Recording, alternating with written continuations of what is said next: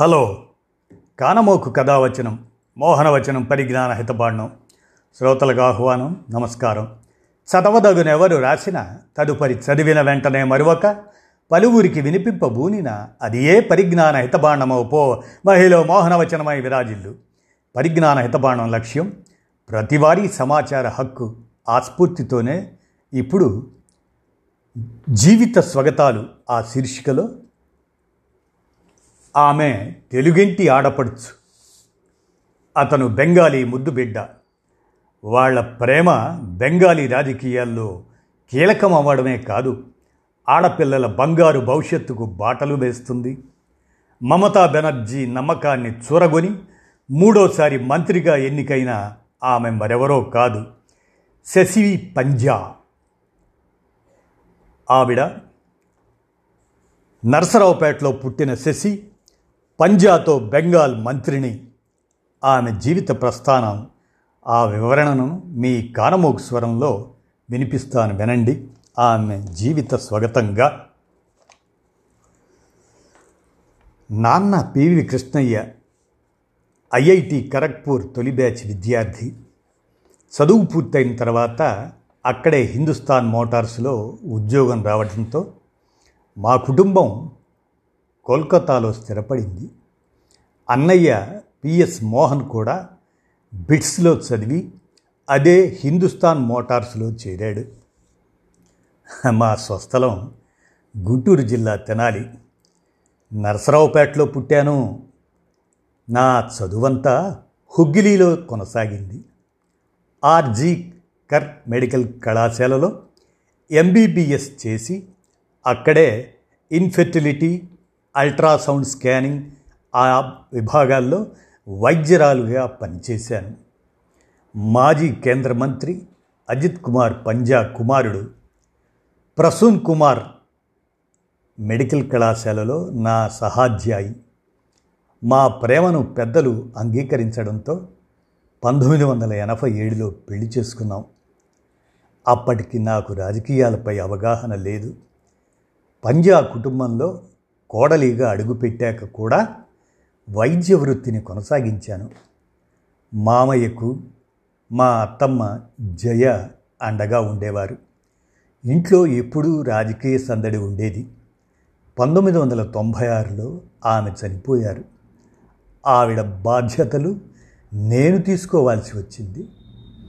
పంతొమ్మిది వందల తొంభై ఎనిమిది తర్వాత అజిత్ కుమార్ తృణముల్లో చేరారు. నేను ఉత్తర కోల్కతా తృణమూల్ కాంగ్రెస్ మహిళా ఇన్ఛార్జిగా వ్యవహరించాను. మావయ్య కేంద్ర మంత్రిగా ఉండటంతో స్థానిక రాజకీయాలు నేనే చూసుకునేదాన్ని. రెండు వేల ఎనిమిదిలో క్యాన్సర్తో ఆయన చనిపోయారు. అంతటితో మా కుటుంబానికి రాజకీయాలతో సంబంధం తెగిపోయిందని భావించాను. తరువాత నా వృత్తిపై నేను దృష్టి పెట్టాను. మా వారికి రాజకీయాల్లో ఆసక్తి లేదు. ఆయన కోల్కతాలో చర్మ వ్యాధుల నిపుణుడిగా పనిచేస్తున్నారు. పుట్టి పెరిగిన వాతావరణం అదే కావడంతో ఎప్పటికప్పుడు సలహాలు ఇస్తుంటారు. రెండు వేల పదిలో కోల్కతా మున్సిపల్ కార్పొరేషన్ ఎన్నికల ప్రకటన వచ్చింది. మమతా బెనర్జీ నన్ను పిలిచి రాజకీయాల్లోకి రావాలని కోరారు.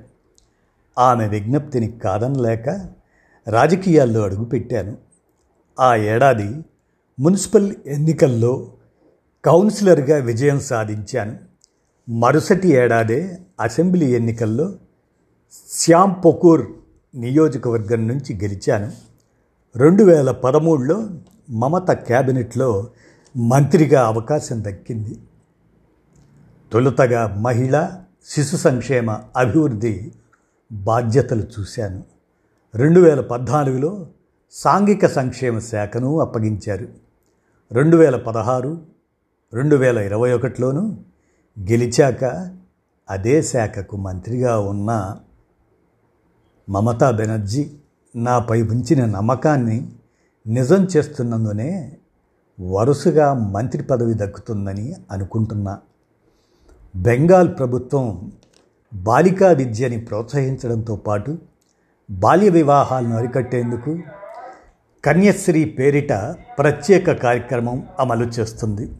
దాదాపు డెబ్భై ఐదు లక్షల మంది బాలికలు ఈ పథకంలో లబ్ధి పొందుతున్నారు. పదమూడు పద్దెనిమిదేళ్ళు దాటిన యువతులకు విద్య కోసం ఇరవై ఐదు వేలు ఉపకార వేతనం అందిస్తున్నాం.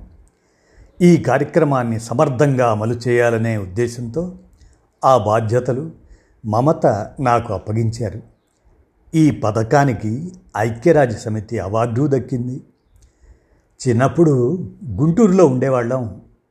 సెలవుల్లో అమ్మమ్మ తాతయ్య వాళ్ళ ఇంటికి వెళ్ళేదాన్ని. గుంటూరు నుంచి తెనాలి వరకు బస్సులో ప్రయాణం.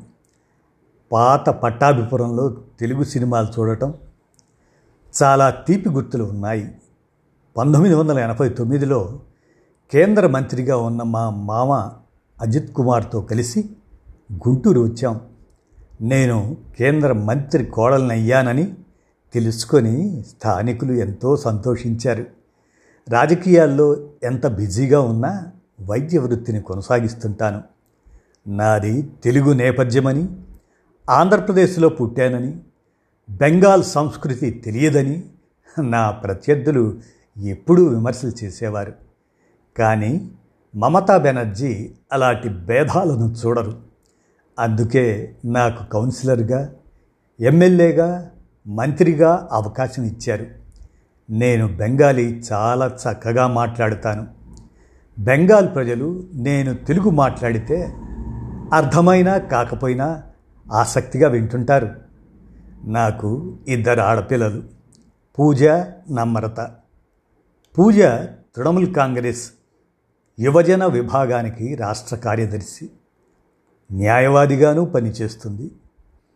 చిన్నమ్మాయి వైద్య విద్య చదువుతుంది. ఇంట్లో అమ్మతో తెలుగులో మాట్లాడతాను. బయట బెంగాలీ లేదా ఇంగ్లీష్లోనే మాట్లాడతాను. తెలుగు భాషపై పట్టు తక్కువే. చదవడం రాయడం రాదు. తెలుగు పైన పట్టు సాధించాలని ఉన్నది అని ఇటీవల హైదరాబాద్ తెలుగు విశ్వవిద్యాలయంలోని మండలి వెంకటకృష్ణారావు అంతర్జాతీయ తెలుగు కేంద్రం సాంస్కృతిక పురస్కార కార్యక్రమానికి ముఖ్య అతిథిగా హాజరైన శశి పంజా గారి మనోగతం జీవిత స్వగతం ఆమె జీవిత ప్రస్థానాన్ని వసుంధర వసుంధరకు అందజేసిన మీదట